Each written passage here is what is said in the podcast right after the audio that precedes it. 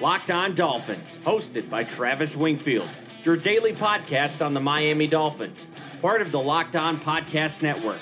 Your team every day. I'm in town to play the Dolphins, you dumbass.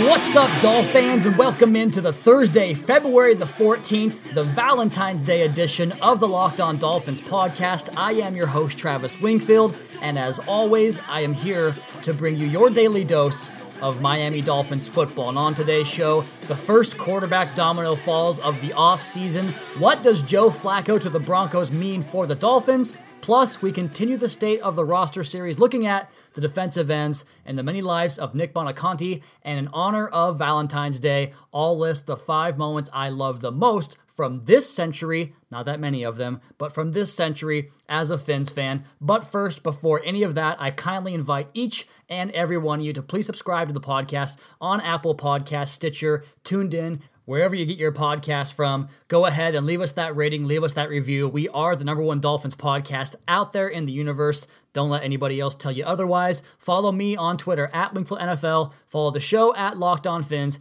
And of course, lockedondolphins.com. We have a busy show for you guys today. Let's go ahead and turn things up and get going right now. That's another Miami Dolphins. And the news came out early on Wednesday morning that the Broncos are going to send a fourth round draft pick in 2019 to the Baltimore Ravens for quarterback Joe Flacco and his insane contract. Now, they can get out of that contract at season's end and cut off the rest of that ridiculous deal that Flacco is due the rest of his contract there, but they do owe him 18.5 million bucks this season, and that's on top of Case Keenum, who is due $7 million once they inevitably cut him. They might try to trade him, but I don't know that anybody's giving up draft picks for Case Keenum, and he also carries a $10 million cap hit on top of all of that. Man, to be a Broncos fan right now, Buzz, your girlfriend. Woof. that's got to be rough. I mean, Joe Flacco, Case Keenum, probably to draft someone like Drew Lock. John Elway just has no idea how to evaluate this position that he was so good at playing. And part of that makes me kind of grateful that Dan Marino never got a job in that capacity with the Dolphins because how the hell do you fire Dan Marino or John Elway? I don't want to see his legacy be remembered for what he did in the GM's chair. I want to think about the way he rocketed the football all over the Orange Bowl and Pro Player Stadium back in the 80s and 90s with the Dolphins. So going forward, this kind of sets the wheel in motion as far as quarterbacks go and the quarterback merry-round, merry-go-round is concerned, rather. I couldn't really figure out where Joe Flacco was going to go this offseason because he's just not really worthwhile anymore in the league. But this one, it does make a lot of sense to me as far as the Elway connection with the veteran player and him going out to Denver. But that said, I don't think this really impacts the quarterback market like at all. Denver is still going to attempt to find their quarterback, and those rumors I mentioned about Drew Lock, those are stacking up every single day, it seems. There is another rumor connecting Drew Lock to the Broncos,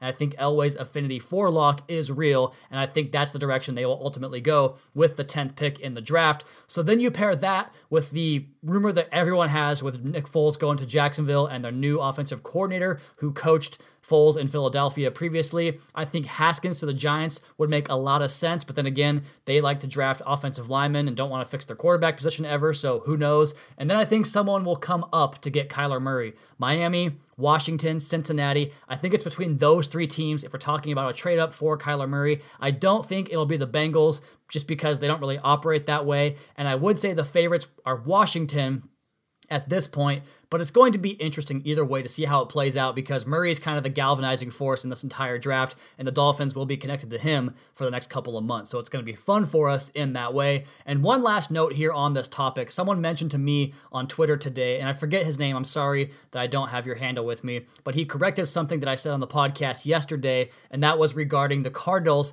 needing a number two cornerback alongside Patrick Peterson. But I had forgotten, and he reminded me that they just signed Robert Alford from the Atlanta Falcons.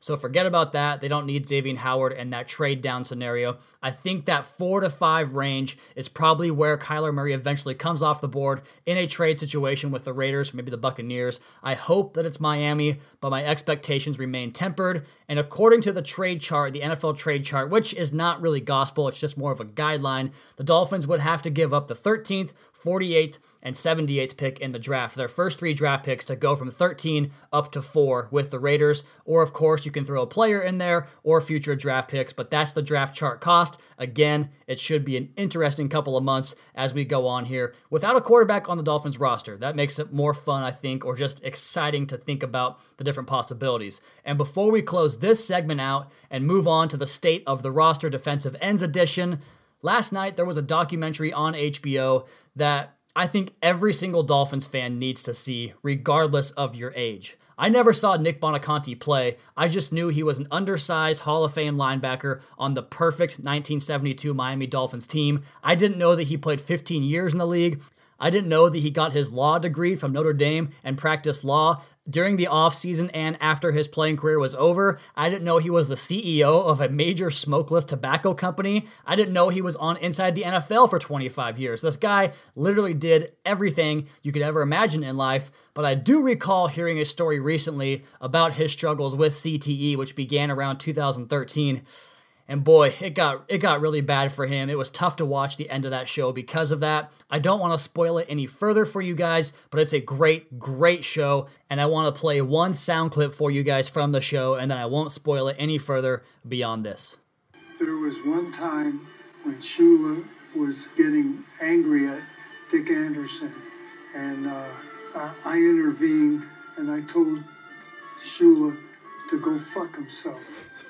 I thought he was out of line. It gets me every time I hear it. Just the old guy saying, go fuck himself. But then he said that Don Shula pulled him aside and said, You will never say that to me again. You cannot speak to me that way. I am the coach. You are the player. You work for me. And Buoniconti said, I never did say it again after that. So that level of respect was there between the two of them. And obviously, it had great impact and great success on the Dolphins during those years in the 70s. The Many Lives of Nick Buoniconti up on HBO. It's an hour and 15 minutes long. Make sure you guys all catch that.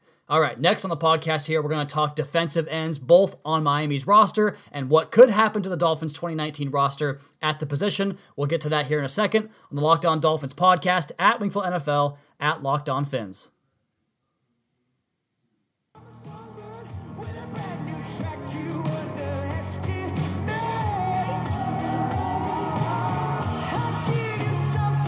We are on day number six on the State of the Roster series here on the Locked On Dolphins podcast, part of the Locked On Podcast Network. And you can find these pieces up on lockedondolphins.com as well. But we are going to breeze right in to the defensive ends or the edge rushers or edge defenders, whatever the hell we're calling them these days. These are the players that line up off the outside part of the formation in this defense. And it's going to be different this year because the scheme is just going to be way different than the wide nine, whereas the defensive line is, con- is spaced out pretty wide in that wide nine, getting out to the outside shoulders of the tight ends. This defense is going to condense the defensive line and be more gap oriented with linebackers coming down on the ball off the edge. So you pretty much have to rethink the entire prototype for these positions for the Dolphins going forward. And that's why I put it up on Twitter last night that I just Cam Wake doesn't really have a fit in this defense, and we'll get to that here in one second. Let's go ahead and roll over this defensive end position group here. The Dolphins owe their current defensive line $21.4 million. The NFL average at defensive end, just on the ends, is 18 million bucks. Robert Quinn accounts for 13 million of that though, but just like Cameron Wake, he is miscast in this defense. That bend doesn't really do him a lot of good. You have to kick inside and do more against the run. Those are not strengths of Robert Quinn. He's still still just 29 years old, but that $13 million figure that they're going to owe him, if they keep him, they can get away from that with no penalty at all. So they're going to do that. He's miscast in the system. Robert Quinn will get cut sooner rather than later. And speaking of getting cut, Andre Branch is owed 7 million bucks this year. The Dolphins can get away from that contract with a 2 million dollar penalty, one they will gladly oblige because Andre Branch has been one of the worst signings in team history frankly, just based on the production compared to the contract he received. He had a decent stretch in 2016 that got him this contract, but 2017, 2018, he was a non-factor and made 7 million bucks a year to be a non-factor. He gets cut instantly as well. Charles Harris, 1.4 million dollars. Look, it's tough to imagine a worse campaign than Charles Harris's sophomore year as the 20th overall pick in 2017. He looked passive, he looked confused, didn't really have a plan as a pass rusher, often got washed out by tight ends one-on-one in the run game game, just not good football. but this transition to a new scheme could maybe spark his career, or that's the hope at least. I've seen him play better in a two point stance, so he could play some off ball linebacker off that edge. I've seen him do better inside, working as a kind of a five technique, something the defensive ends in this scheme will have to do. So Harris has a potential to be a rotational edge and outside linebacker on this defense. He has to pick it up this year if he wants to come back in 2020. And then we get to Cam Wake, who made 8 million bucks last year, and these are the pending free agents. So they only have Quinn, Harris, and Branch under contract. Two of those guys I have getting cut. Here are the free agents to be on the Dolphins roster from last year. Cam Wake made $8 million. Again, always underpaid, it seems, for Cameron Wake as an elite pass rusher off that edge, but he's just not a fit in the scheme. He's 36 years old. I want to see him go have a chance to get a ring, hopefully in the NFC. I think the Philadelphia Eagles make a lot of sense for Cam Wake, and we'll see you again, 91, in the Hall of Fame where you belong. He is one of the great Dolphins of all time, and I could gush poetically about Cam Wake all day long. In fact, when the move does happen, if it happens, like I think it will, we'll do an entire podcast and dedicate it to 91 Cameron Wake. He is the absolute man, but I think this is the end.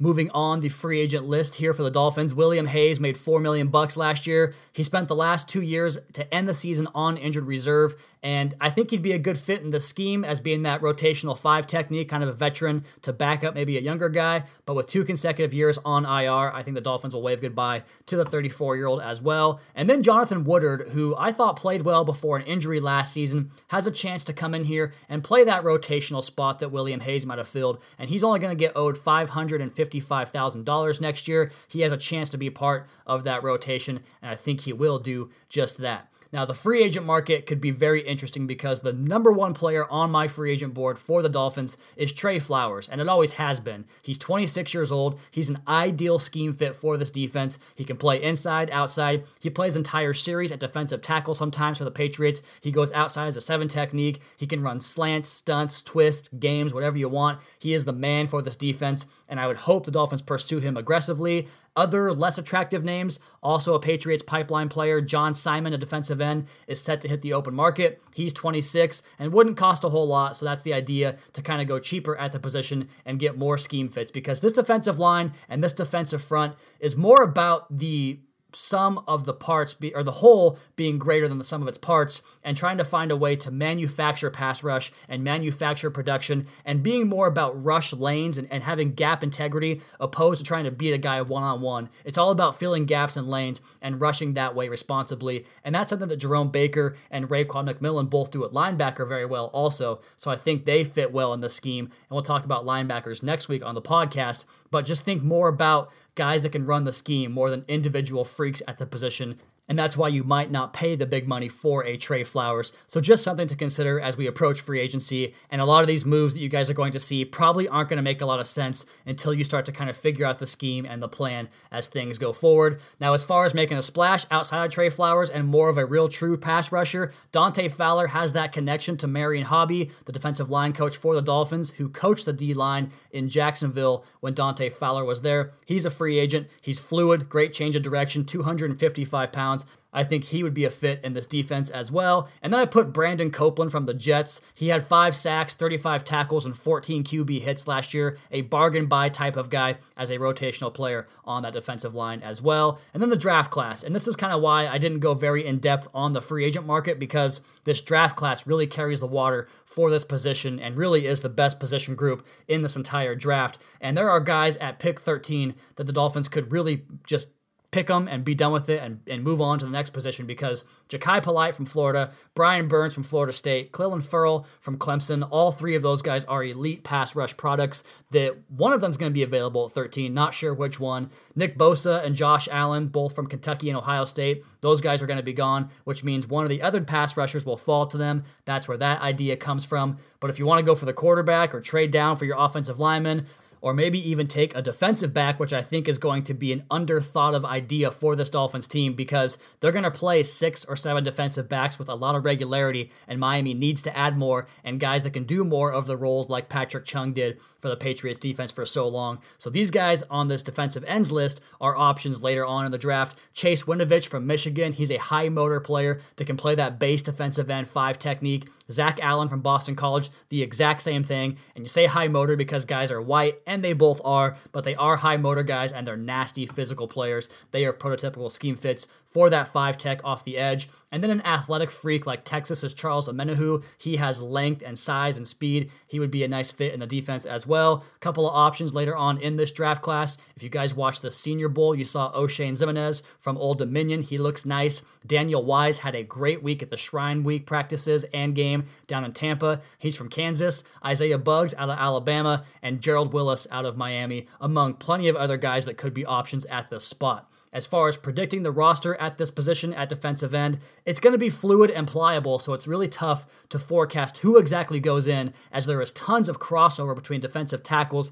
and ends in this position group. And a guy like Vincent Taylor, for instance, could get some quote unquote defensive end reps on this defense. So it's not about depth chart stacking, but more about defining roles for the defense and players in those roles on the defense. And that's what we'll go ahead and try to do here. So you need a guy that can play five, six, seven, and nine technique. And these notes come from Kevin Dern, who is writing up a great defensive piece for LockedOnDolphins.com. He gave me these positions and told me to fit guys into those roles. So I'll do that. Kevin Dern at KevinMD4 going to be on the podcast here very shortly, as well as on LockedOnDolphins.com. But your five, six, seven, and nine technique, one guy that would be a Trey Flowers or maybe a Charles Omenihu. Your three, four, I, and five technique, that guy that can play inside outside. Vincent Taylor is perfect for that role, in my opinion. You got a couple of base defensive ends, a rookie, whether it's Winovich or Allen the two white guys I mentioned with the high motors. Your other base end behind them to me could be Jonathan Woodard, the cheap player for $550,000 and a riser at that. And then another guy that kind of gives you depth off the rotation,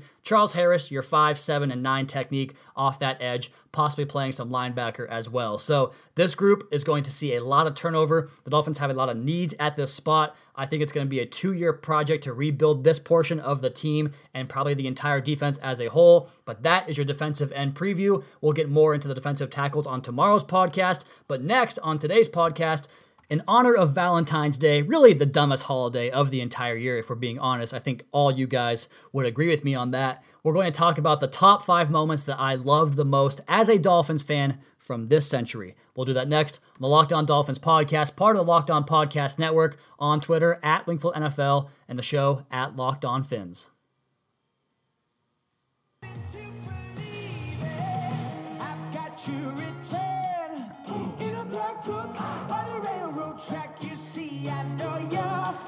It is Valentine's Day here on this Thursday edition of the Locked On Dolphins podcast, talking about the defensive ends, Nick Buoniconti, as well as the Joe Flacco news. But above all of that, we're going to go ahead and play a segment here for you guys to close things out, to try to lighten the mood before you go home and you probably mess something up, whether it's getting the wrong flowers, getting the wrong dinner, not planning the right date. We're going to give you a happy moment here before you go and get your ass chewed by your wife. And that is the top five moments that I loved as a Dolphins fan of this century. And why don't we go ahead and play some background music to get this thing going for you here? And we'll go ahead and use a Queen love song because I tried to find other love songs and there really just aren't any good ones that I wanted to put on here. So, top five moments that I loved as a Dolphins fan of this century. And number five is Cam Wake and Ndamukong Suh sandwiching Bryce Petty on that Saturday night game against the Jets. It's always fun to beat the Jets, but to watch two of your best players destroy the opposing quarterback wearing that wrong shade of green. That was awesome to see in a blowout win, a great game. Number four was just one week after that. The Dolphins had just beaten the Bills to put themselves in position to make the playoffs for the first time in eight years, but it was the Christmas night after that on Sunday when the Chiefs beat the Broncos to clinch the division, or the playoffs rather, for the Dolphins. I was with my family, popping champagne, acting like total assholes. It was a great time and a great night, drinking, watching the Dolphins go to the playoffs. Cannot beat it, but apparently you can because I have three more here on the list that top that moment. Number three, Andre Goodman picks off Brett Favre in the 2008 season finale at the Meadowlands, again taking down the Jets. And it didn't really put the game on ice yet, but it mostly did and gave the Dolphins their only division title of the last, what is it, 15, 16, 17 years now? I don't know. I've lost count. Dolphins win the AFC East in 2008 on Andre Goodman's interception of Brett Favre. Number three moment there. Number two, that same year, 2008, Dolphins were 0 2, and you guys know what happened. They went into Foxborough, big underdogs, even though it was Matt Cassel facing them, and they unleashed the Wildcat. I had to pick a specific moment here because there's five touchdowns from Ronnie Brown, but I went with the pass from Ronnie Brown to Anthony Fasano to clinch that win and put it away late in that game. The Dolphins destroy the Patriots in that one and wound up winning 11 of their final, what was it, 14 games to win the division, the AFC East, for the first time in many years and the first time since then as well. And the number one, let's go ahead and slow things down here as far as the music goes. I want to play a sound clip for you guys that will get you in the mood tonight for sure because really it's the last great memory we have as Dolphins fans, our last playoff win. Let's go ahead and play the audio. Handoff, Lamar wrapping up the ball with both arms, and he just gets